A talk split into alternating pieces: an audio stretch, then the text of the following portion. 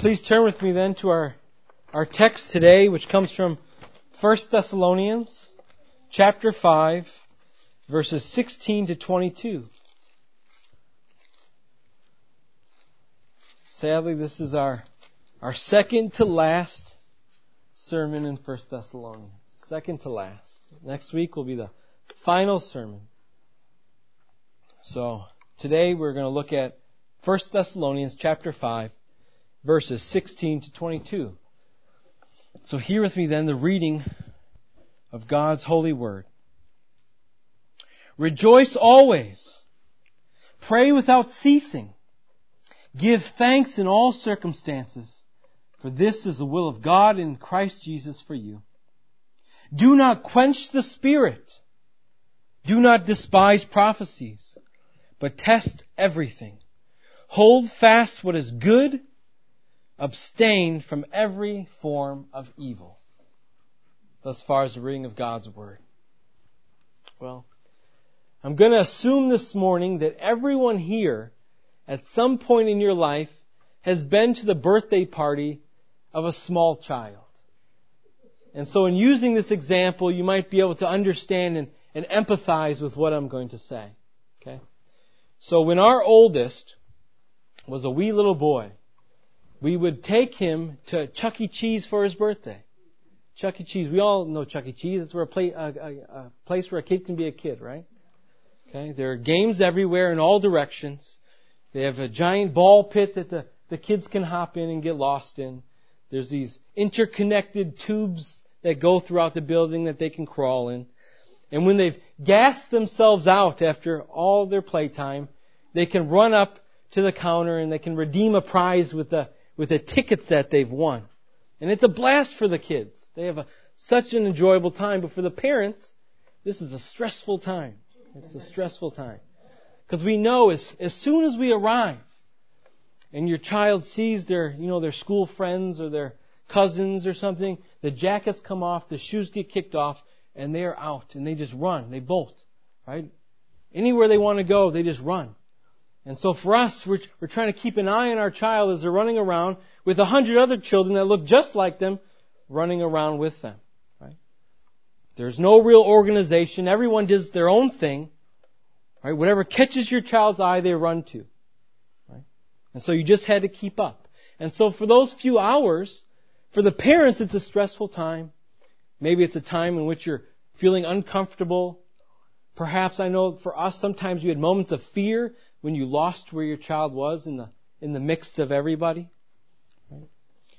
But now what if I said that this described this church, or any church for that matter? You would say, that's not a church that I would want to be at. Because they're missing, or they're lacking what's necessary for any rightly ordered church. And that's peace. They're missing peace. Right? Chaos and disorder is okay for a birthday party. That's to be expected. But not at church. Because chaos, stress, everyone doing their own things going in their own directions is counterproductive to the rightly ordered church. It's opposed to the will of God for His church. And so in order that we reflect God's rightly ordered church here on earth, we need peace. Paul in Colossians chapter 3 verse 15 says to the church in Colossae, and let the peace of Christ rule in your hearts, to which you were called in one body. And so I ask, why is it important for peace to reign in the church? Why is it important for peace to reign in your heart, and to reign in my heart, and in the heart of every saint in the church? It's because if it doesn't, conflict, discord, and disunity will occur, which is incompatible with what we see Paul says the purpose of being called into this one body was for, which is peace. If chaos and disorder summed up our time together, it would mean that this church is not in agreement with God and His purpose. He desires unity and harmony. And so it's important, it's necessary that this place be a, a place of peace. That we be a congregation of peace. Because our God is a God of peace. This is why peace is so heavily emphasized here in verses 12 to 28 as we await the return of our Lord Jesus Christ. Right? If God is a God of peace, as Paul says he is in verse 23, then the church as his people, this church ought to be the place where peace becomes most apparent. Peace ought to characterize this church. Like we seen last week, Paul asked for peace amongst the saints. We're to be at peace with those who have authority over us in the church. We're to be at peace with our pastors. We are to be at peace with one another. In verse 13, where Paul says, be at peace with yourselves. Yet that is not all he asks for. We're not just to be at peace with ourselves, we're to be at peace with more than just ourselves. If that was just the standard, many, many organizations or groups might be able to say, yeah, we have peace here. We, have, we were at peace with ourselves. But the peace that Paul called us to ex- extends beyond the bounds and the boundaries of this building. The peace Paul calls for extends beyond the relationship between believer and believer. And that can only be accomplished because His peace is something that is granted to us by God. The God of peace blesses us with peace, which then enables us to be at peace with others it also enables us to have peace within ourselves. Right? That we might know ourselves inwardly. That we might know God. That we might know our standing as those in Christ so that no matter what comes our way, our peace will not be shaken. Right? The peace that comes from the assurance of knowing that God is always working for us in every circumstance we are in individually and in the life of the church. And so this week, as we look at verses 16 to 22, we'll see how that peace in the rightly ordered church is nourished and expressed in reference to God. As we've already seen how it is to be expressed amongst the saints within the church. And so we're going to look at two points this morning. Two points. And the first point then is obedience. Our first point is obedience. Our second point this morning is discernment. So obedience and discernment. And we can really break these two points down neatly in these seven verses that we have. So obedience, our, our first point, we'll see in verses 16 to 18. Discernment, our second point, we will see in verses 19 to 22. So let us look once more at verses 16 to 18 as we look at point one. Paul says, rejoice always, pray without ceasing, give thanks in all circumstances, for this is the will of God in Christ Jesus for you. And so I ask brothers and sisters, who is it in our own lives that we've seen who have been the most joyful of people? And when I say joyful, I mean what Paul means, being able to rejoice always in whatever circumstance you're in.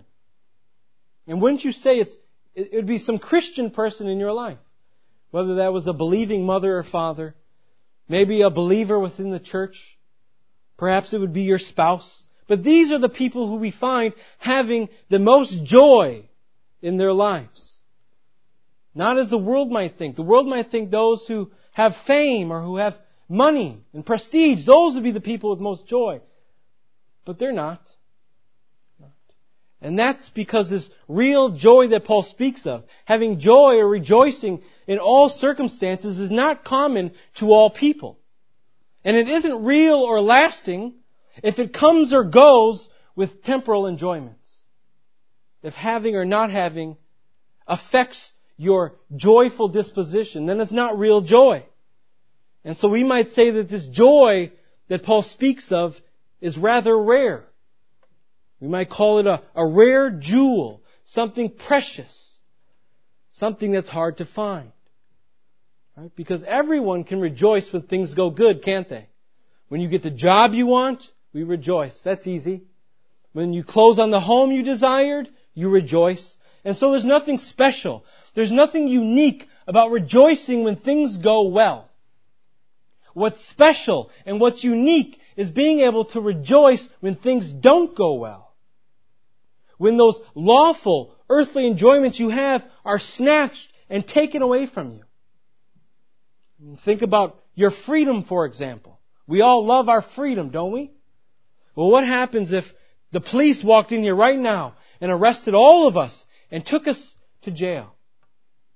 Just for worshiping God. And they said, you know what? One of the sentences that, that might befall you is death. Could we still rejoice? Because Paul does. Paul does. Remember in his letter to the Philippians, what happens? Paul is arrested. He's imprisoned. And he's awaiting his sentence, which may be death. But you remember as we went through Philippians maybe six months ago or so, how we had to point out constantly how Paul brings up the joy he had in telling the saints to rejoice. From the beginning to the end of the letter. He opens the letter by saying that he prays to God for them with joy. Remember, he described that there were others preaching Christ out of rivalry and envy, hoping that Paul's going to receive a greater punishment because of it. And what does Paul say? I don't care what the reason is they preach. As long as Christ's name is proclaimed, I rejoice. Even if it meant greater punishment for Paul. Paul says, you should rejoice, and I rejoice that I'm being poured out as a drink offering for you. This is what it means to always rejoice.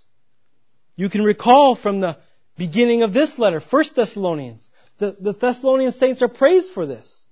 If you remember chapter 1 verse 6, Paul says, And you became imitators of us and of our Lord, for you received the word in much affliction, with the joy of the Holy Spirit.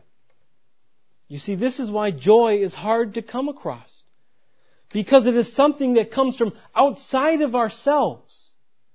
It is the joy of the Holy Spirit given to you and to I. So like Paul and like the Thessalonians, we can rejoice when hard times and when trials come upon us. And that's because, brothers and sisters, joy isn't what the world thinks it is.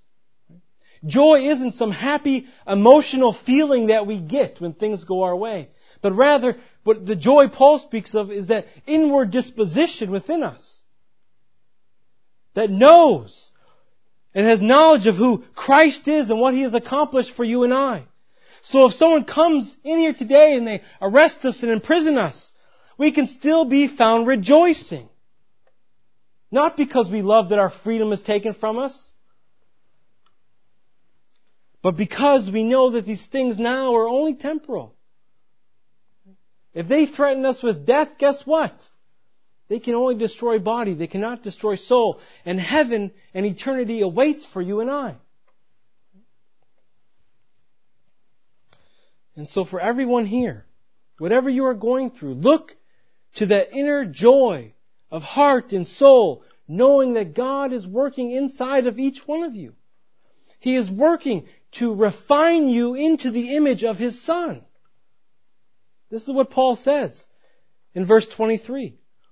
Now may the God of peace Himself sanctify you completely. It is God Himself working in you to sanctify you. And you can be sure that wherever peace is, or wherever this kind of joy is, excuse me, peace is right beside it. The one who has this kind of joy likewise will have this peace. Paul says in Romans chapter 15 verse 13, May the God of hope fill you with all joy and peace in believing, so that by the power of the Holy Spirit you may abound in hope. And so we have seen those who have the peace with God, those who are in Christ by grace through faith, are the ones who have the real joy. And yet this real joy, this rejoicing always that Paul speaks of, isn't all that we are to do. Right? Paul says, rejoice always. Pray without ceasing or be devoted to prayer. And thank God in all circumstances. And why is that? Why does Paul say that we as a church are to be doing these things? He says because it's the will of God in Christ Jesus for us. For those who are in Christ. And so Brothers and sisters, this isn't a mere suggestion from Paul.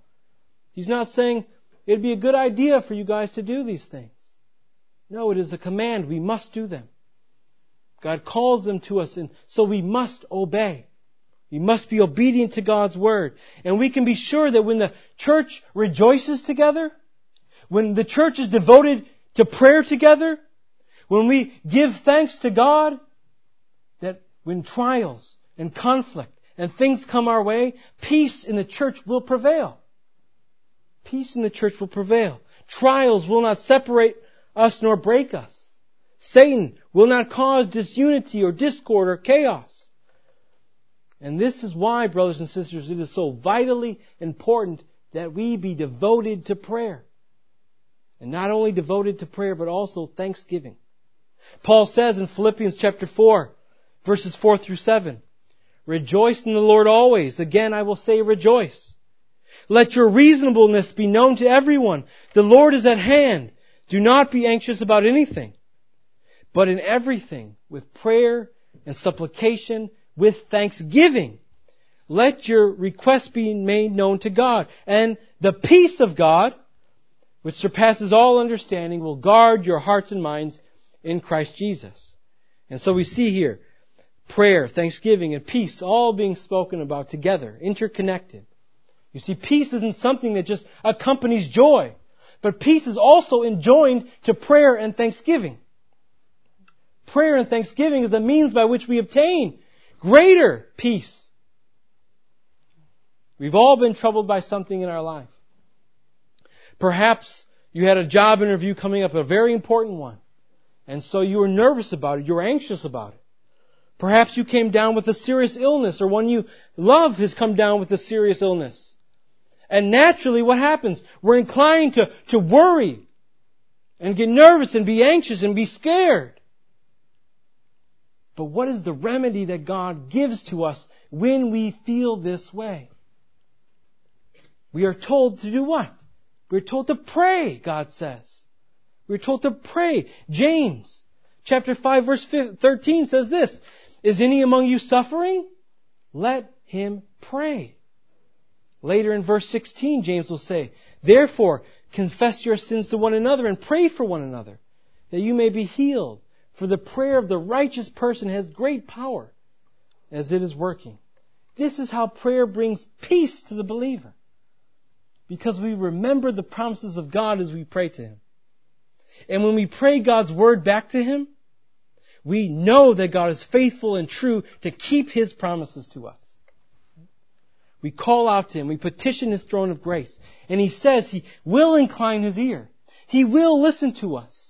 And He will answer according to His will. Right? What inner peace that ought to bring each and every one of us here today. To know that we have this sure promise of God. That as sons and daughters through adoption, right, Christ intercedes in our behalf before the Father.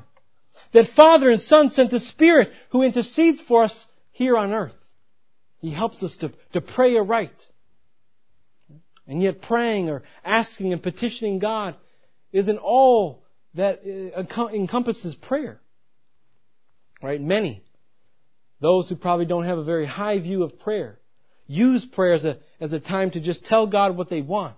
And they think like a genie is just going to fold his arms and, and bob his head and they get it. Right? But there's many things wrong with this. First being that our prayers are to be restrained by Scripture, not our wants and our desires. But secondly, what that type of prayer lacks is thanksgiving. It lacks thanksgiving. Right? People want and want and want, but they're never willing to acknowledge what God has already given to them. This is how so many pray today. And yet don't think that your prayers will be effectual if they do not have thanksgiving accompany them. Don't think God is going to answer your request if this is your demeanor, one of a spoiled child. Give me, give me, give me. Rather, we are to look to the Psalms and how we ought to pray. David is a, a good example for how Christians ought to pray. He provides for us a good balance of calling out to God, of petitioning His throne of grace, for what David needs. But likewise, not forgetting to, to thank God as well for what He's already done. And so I, I wanted to look and find for us a, a brief example we could read through And so I think I found one in Psalm 54. So everyone this morning, please turn with me to, to Psalm 54. It's a, sh- a shorter psalm we can read together.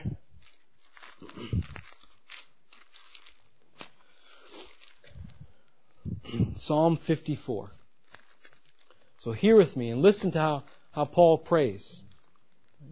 See if you can see him petitioning and yet his thanksgiving. o God, save me by your name and vindicate me by your might. O God, hear my prayer. Give ear to the words of my mouth. For strangers have arisen against me. Ruthless men seek my life. They do not set God before themselves. But behold, God is my helper. The Lord is the upholder of my life. He will return the evil to my enemies in your faithfulness. Put an end to them. With a free will offering I will sacrifice to you. I will give thanks to your name, O Lord, for it is good. For he has delivered me from every trouble, and my eye has looked in triumph on my enemies. You see this, brothers and sisters. David begins by asking God, please protect me from my enemies who seek to destroy me. We see him petitioning the Lord. But then what does he do? He moves into thanksgiving and into remembrance of what God has already done. Verse 6 saying, I will give thanks to your name, O Lord, for it is good. For he has delivered me from every trouble. David asks for God's hand of protection without forgetting to acknowledge what God has already done for him. Right? We ought to look to the Psalms and learn. We, the church, need to learn from David that when the church is confronted with anything, good or bad, we are to seek God and Him alone to satisfy our needs. And yet we are not to forget to thank Him for what He has already done for us. Right? Whether it's good or bad, whether we have prosperity or conflict in the church, we are to look to God. Instead of everyone panicking, we are to pray. And prayer with thanksgiving provides peace to the church. This promotes the healthy character of a rightly ordered church. And so we see we are to rejoice always. We are to be devoted to prayer and thank God in all circumstances. Why? Because this is God's will for the church. And so in response to knowing God's will, we, the church, are to be obedient. We're to be obedient. Don't think that we can do otherwise and believe that God is going to bless the church. He will not. We must be obedient to our Lord if we desire that He bless us. And remember, it is, it is Satan who wants us to be disobedient. Because he would love nothing more than a church that's fighting. A church that's disobedient. But God has called us to be a church at peace. And we maintain peace when we, remain, when we remain obedient to the will of God. Yet the rightly ordered church isn't just an obedient church. Paul says one other thing. It is also a discerning church. And so look at verse 19 with me. Starting at verse 19, Paul says, Do not quench the spirit. Do not despise prophecies, but test everything. Hold fast to what is good, abstain from every form of evil. Here is our second and final point. Paul calls on the church to exercise discernment. You see many problems throughout the history of the church, and we can look to the 20, the 20th and the 21st century. We see all these different cults that arise, right? And what's the problem with these cults? Well, there's many. But one, one of them is they shut their brains off. And they blindly follow some charismatic vision of another, of a leader. And even when something arises within them that's telling them what's going on is wrong, they just put it aside and continue to follow this leader. But you see, brothers and sisters, what's great about this passage that we see today is that God is not calling us to shut off our minds. God rather is calling us, us as Christians to turn our minds on and have our minds be active Right? He wants us to be thinkers. He wants us to be researchers. He wants us to hold those who stand up in the pulpit and preach to the standard. And that standard is God's Word, not the Word of any man. Right? We read this in Acts 17. Paul goes to Berea. He enters a synagogue and he begins to preach. And what do we, what do we learn? The Bereans, they hear the word, they eagerly receive the word, but then what do they do? They go to the scriptures, right? To search them out, to see if what he is saying is so. Now what's going on here in Thessalonica is the opposite is taking place. Right? The saints in Thessalonica, we are reading, are rejecting the word. Rejecting all of it, not exercising discernment at all, just rejecting. And in their negligence, they were quenching or putting out the gifts of God. Right? And so why can, this is why Paul can say they were quenching the Spirit, because they were rejecting all teaching. And we'll look at what are the benefits then when the word is proclaimed. We can look to a place like 1 Corinthians chapter 14 verse 3. In contrast to the one who was speaking in tongues, Paul says about the one who prophesies, on the other hand, the one who prophesies speaks to the people for their upbuilding and encouragement and their consolation. And then in verse 4 he says the one who speaks in tongue builds himself up, but the one who prophesies builds up the church. Right? Now to prophesy is nothing more than the public proclamation of the word. It's preaching. And so the, the hearers are not listening, they're rejecting everything, and so what they're doing is they are rejecting the means of grace that God has given them to be encouraged and to be built up. That is what they are doing and rejecting, and so hence they are quenching the Spirit in their life. They are quenching the means of grace God has given to them. For it is the Spirit who applies these truths to our hearts. But if you're rejecting everything, there's nothing to be applied.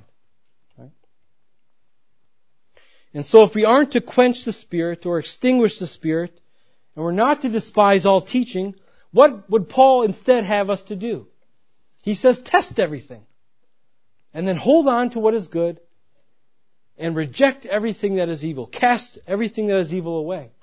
See, Paul is calling for discernment in the church. That is what Paul wants. You see, you have some in Thessalonica who are rejecting everything. But think about if you had the opposite taking place as well. Think about if you had one group rejecting everything and one group just blindly accepting everything. What's that going to cause? That's also going to cause discord and disunity and infighting between those who accept everything and those who reject everything. This is why it's so important, brothers and sisters, to be a, a discerning church, to use that gift of discernment. And this discernment that we use is a gift. It's something given to us by God. In Psalm 119 verse 66, we read, Teach me your good judgment, or teach me discernment and knowledge, for I believe in your commandments. What does Paul say in Romans chapter 12 verse 2? Do not be conformed to this world, but be transformed by the renewal of your mind, that by testing you may discern what is the will of God, what is acceptable and perfect. You see, discernment is only for the spiritual. Discernment is only for those who have the Spirit of God. And so we, being that spiritual body and dwell with the Holy Spirit, we must learn to discern the preached word, yet also to receive it and to hold tightly to it, to not despise prophecies. One way to help us to not grab hold of everything that a minister says, though, too, is that we are to recognize and realize that when we come to church, we are not coming to hear one man speak. We're not coming to hear one man speak. We are coming to hear the Lord's word proclaimed. And it is that word that we test every man's sermon to.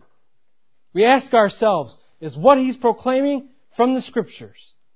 And if it is, if the minister is proclaiming faithfully the Word of God, we are to accept it as such, the Word of God, and we are to hold tightly to it. If it is not though, we are to reject it. This is the role of the church.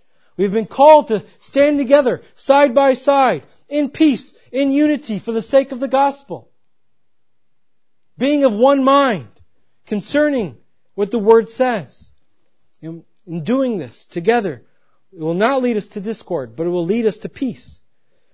Paul says in 1 Corinthians chapter 14 verse 33, after giving directions to the church about how they are to rightly be ordered and function, he says, For God is not a God of confusion, but a God of peace. It is peace that God desires for His church. And that means for us to be led by the Spirit of God, the God of peace, and not the Spirit of this world. For it is the mindset on the Spirit that is life and peace, Paul says in Romans 8, verse 6. A peace that surpasses all understanding. A peace that can only come through faith in Christ. You see, apart from Christ, you will have no peace. You will have no peace of conscience. You will have no peace of mind. You will ask yourself, why is this happening to me in my life? What is the point of all of this? Why do bad things happen to me? Where am I going when I die? All legitimate questions, but questions that the Christian can answer. And having that answer supplies to us an abundance of peace. Knowing that through the blood of Christ, we have been reconciled to the Father. Knowing that in Christ we have forgiveness of sins and we stand in peace with God. This gives our very soul peace, the, the peace that this world desires and they do not have. And it is this peace amongst the saints who are obedient to the will of God and who discern rightly the preached word that make up and help to contribute to the rightly ordered church. Please bow your heads with me in prayer.